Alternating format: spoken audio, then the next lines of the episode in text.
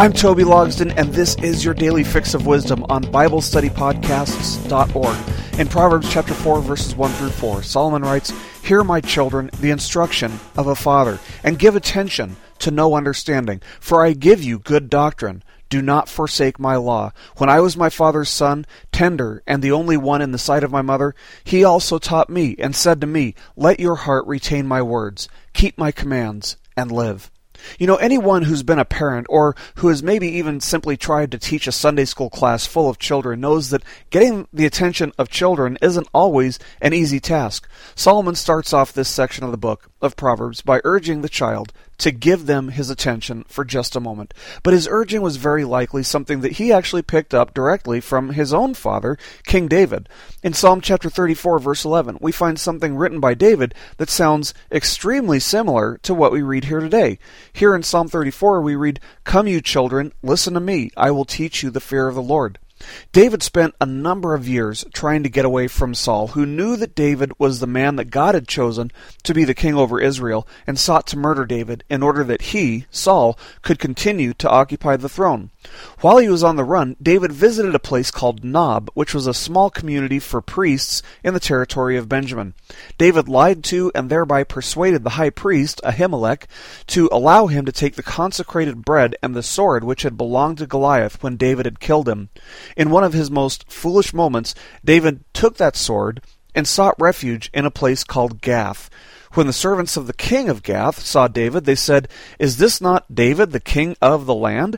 Did they not sing of this one as they danced, saying, Saul has slain his thousands, and David his ten thousands? You see, Goliath had been the great hero, the champion of the Gath people, and here was David seeking refuge among them with the sword of their dead champion. So what did David do to escape with his life? He acted like a madman, pretending like he had completely lost his mind. The king of Gath had him kicked out of the city, and David escaped to the cave of Adullam.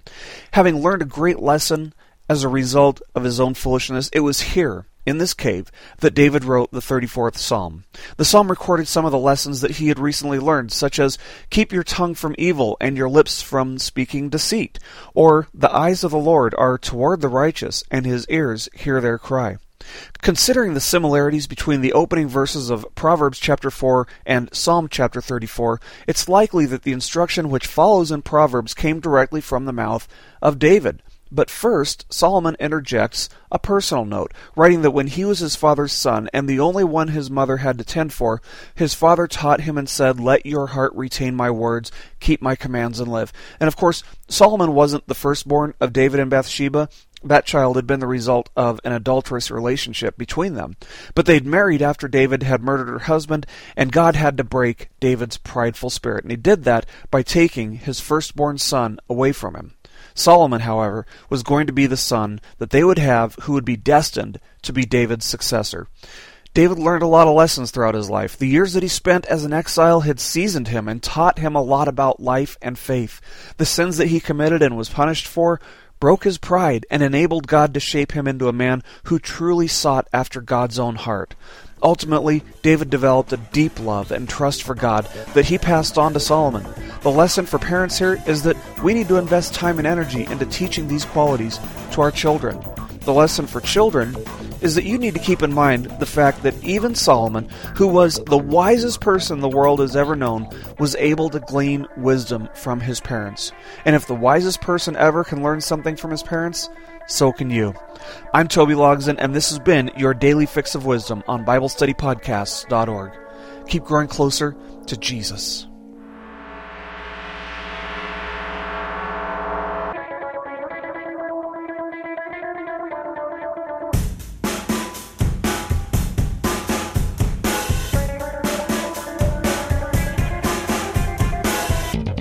I'm Toby Logsden, and this is your daily fix of wisdom on BibleStudyPodcasts.org. In Proverbs chapter 4, verses 5 through 9, Solomon writes, Get wisdom, get understanding. Do not forget nor turn away from the words of my mouth. Do not forsake her, and she will preserve you. Love her, and she will keep you. Wisdom is the principal thing. Therefore, get wisdom. And in all your getting, get understanding. Exalt her, and she will promote you. She will bring you honor when you embrace her. She will place on your head an ornament of grace, a crown of glory she will deliver to you. In our previous lesson, we saw that King David took some time to pass some of the wisdom which he had gained through his own living and his own mistakes onto his own son, Solomon. Solomon is continuing to recall the words of his father in our passage today. In these words, we find five pieces of advice pertaining to the importance of wisdom. Here we read King David telling Solomon about the pursuit of wisdom, the passion of wisdom, the priority of wisdom, the promotion of wisdom, and finally, the prize of wisdom. It's almost as if David starts this passage off by begging Solomon to acquire wisdom. It's like he's saying, Get this through your head, son. If nothing else, wrap your mind around this. As a parent myself, I can definitely relate to this. I know that my son, for example, is a very bright kid and is just light years ahead of where I was when I was his age, but he doesn't have wisdom to go with his intelligence, his knowledge, just yet. That'll take time. There's a danger, though, that he'll grow so comfortable simply relying on his intelligence that he won't see the need to seek wisdom. For that reason, I constantly am urging both of my kids to pursue wisdom and not to lose sight of the importance of it. Secondly, David goes on to liken the way that a person must care for wisdom to the way that one must care for their spouse. He says, Love her, and she will keep you. You know, a lot of people in our culture believe that the main point of marriage is to find happiness and personal satisfaction and fulfillment. When they don't find that happiness or satisfaction, they bail out on the marriage. Gary Thomas has a book out titled Sacred Marriage, and the question posed in this book is what if God created marriage more to make you holy than to make you happy? You know, that's not to say that happiness isn't important in marriage. It definitely is. But happiness isn't the primary goal of marriage. Instead of looking for the perfect spouse, which will just never happen if we're being honest, one of the points that Gary Thomas makes in this book is that we should try to be the perfect spouse. When we use wisdom as an analogy here, we have to understand that if we love wisdom, if we are passionate about wisdom, it'll require that we be the one to change. In order to stick with that, we have to be passionate about it. Third, David reminds Solomon that no pursuit should come before wisdom. Wisdom has priority. Think about it. If a person has wisdom, everything else will fall into place. Wisdom, when given priority, will determine many of the choices that we make in life, such as who we hang out with, who we marry, the lifestyle we have, the job we get into. For that reason, David urges Solomon, saying, With all of your getting, get understanding. Wisdom must have a priority in our lives. Fourth, David discusses the promotion of wisdom. Wisdom is greater than any treasure, but we have to differentiate between godly wisdom and worldly wisdom. Worldly wisdom is like fool's gold. It's absolutely worthless, which is why Paul wrote in 1 Corinthians chapter 3 verse 9, "The wisdom of this world is foolishness with God." For that reason, when we give wisdom priority, we also give God's Word priority. The result is that wisdom will promote the person who gives it priority. As we read here, she will bring you honor when you embrace her. Fifth, and finally, David discusses the prize of wisdom. That would be a crown of glory. This crown of glory is a theme that we can actually find throughout Scripture. For example, in writing of the second coming of Jesus, Peter writes, When the chief shepherd appears, you will receive the crown of glory that does not fade away. Every earthly or worldly prize will eventually fade away, which makes the value of this prize beyond measure. I'm Toby Logsdon, and this has been your daily fix of wisdom on BibleStudyPodcasts.org. Keep growing closer to Jesus.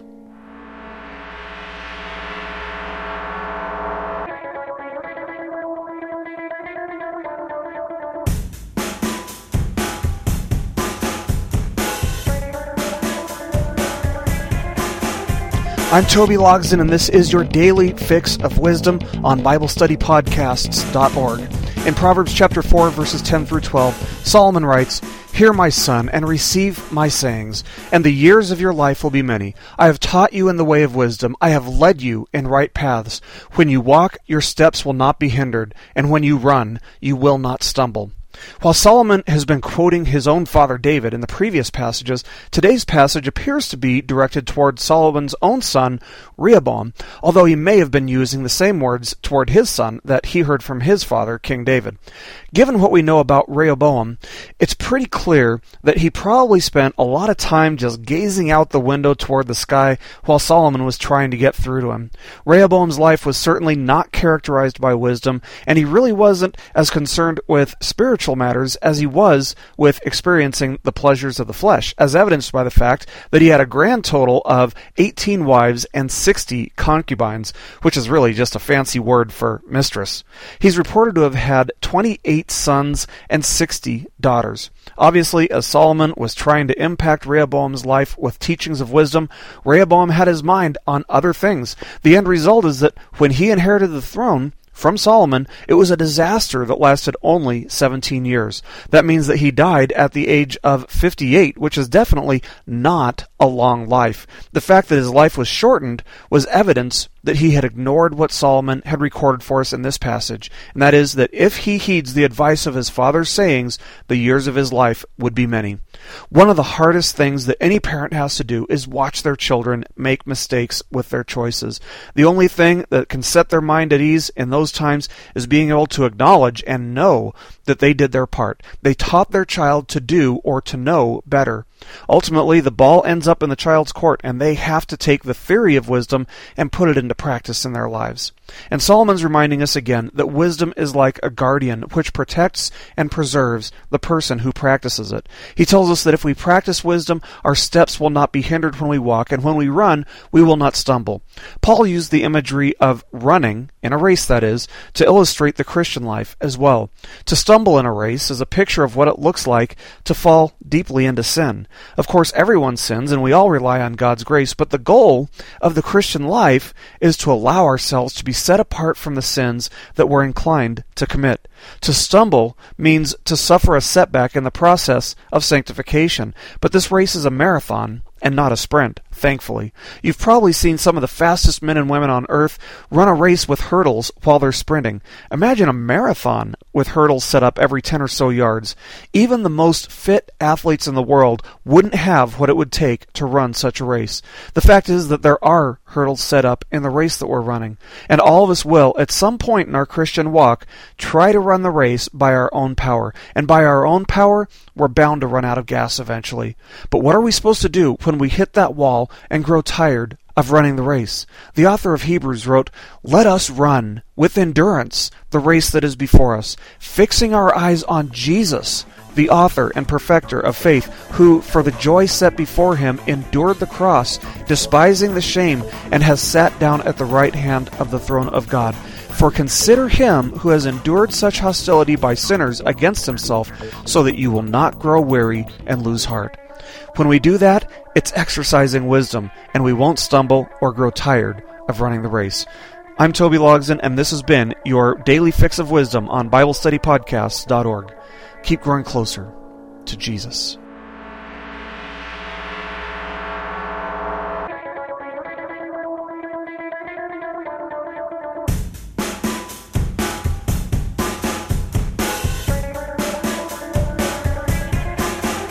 I'm Toby Logsdon, and this is your daily fix of wisdom on BibleStudyPodcasts.org.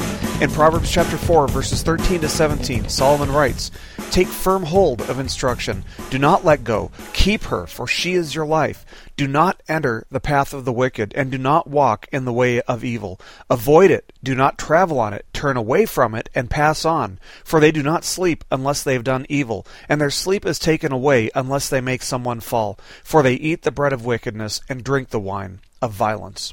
In our passage today, Solomon continues to plead with his own son, telling him to take a strong hold of the instruction he was receiving. Solomon tells us that not only does receiving this instruction improve the quality of our lives, but he even goes so far as to say that this instruction is our life. This is the same thing that you might say to someone who's drowning in the middle of a lake as you throw them a life preserver. Hold on to it. Don't let go for any reason. Your life depends on whether or not you do what I'm telling you to do, and if you let go, it's over and done with. You know, Jesus knew that Judas would be the disciple who would walk on the path of the wicked because he knew what was in the heart of Judas. Judas, like many Jews of that day and age, had been expecting the Messiah to be a political figure who was coming to establish an earthly kingdom that would liberate the Jews once and for all. Jesus knew the moment that it dawned on Judas that the kingdom Jesus wanted to establish first was a spiritual kingdom. He saw the disappointment in Judas when Judas realized that he wasn't signing up for a position of wealth, fame, prestige, and influence, but that this was a position of servanthood. And Jesus watched as Judas walked further and further down this path of wickedness as it came closer to the end of Jesus' earthly ministry. The fact is that every time we're confronted with the possibility of sinning, we come to a crossroads of sorts. Do we go down the path of righteousness or do we choose the path of the wicked? Without question, the path of the wicked is much more enticing. The difficulty for the person trying to choose which path to go down lies in the fact that there are many more people choosing the path of the wicked, and they're all giving their million dollar smiles, telling you that it's harmless fun to walk down that path. Solomon tells us that the people who walk down that path are literally plotting in their minds, trying to devise ways to entice you to follow them down that path. This reminds me of some experiences I had while I was in high school.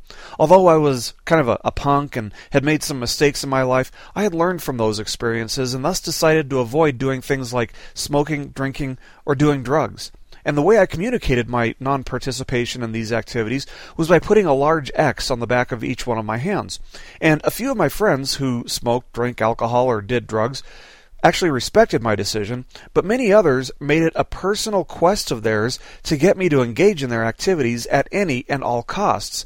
I even found out that one person had tried to slip a hallucinogenic drug into my drink one time.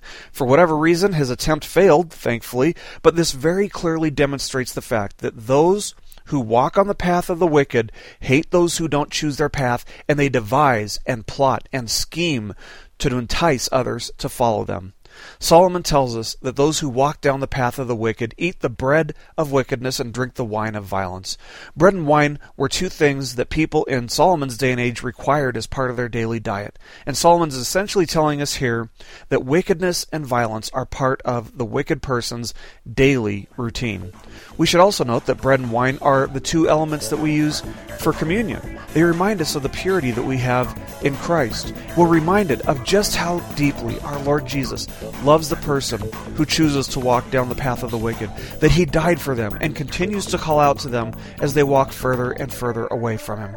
None of those who walk down the path of the wicked are beyond God's ability to love and redeem. I'm Toby Logsdon, and this has been your daily fix of wisdom on BibleStudyPodcasts.org. Keep growing closer to Jesus.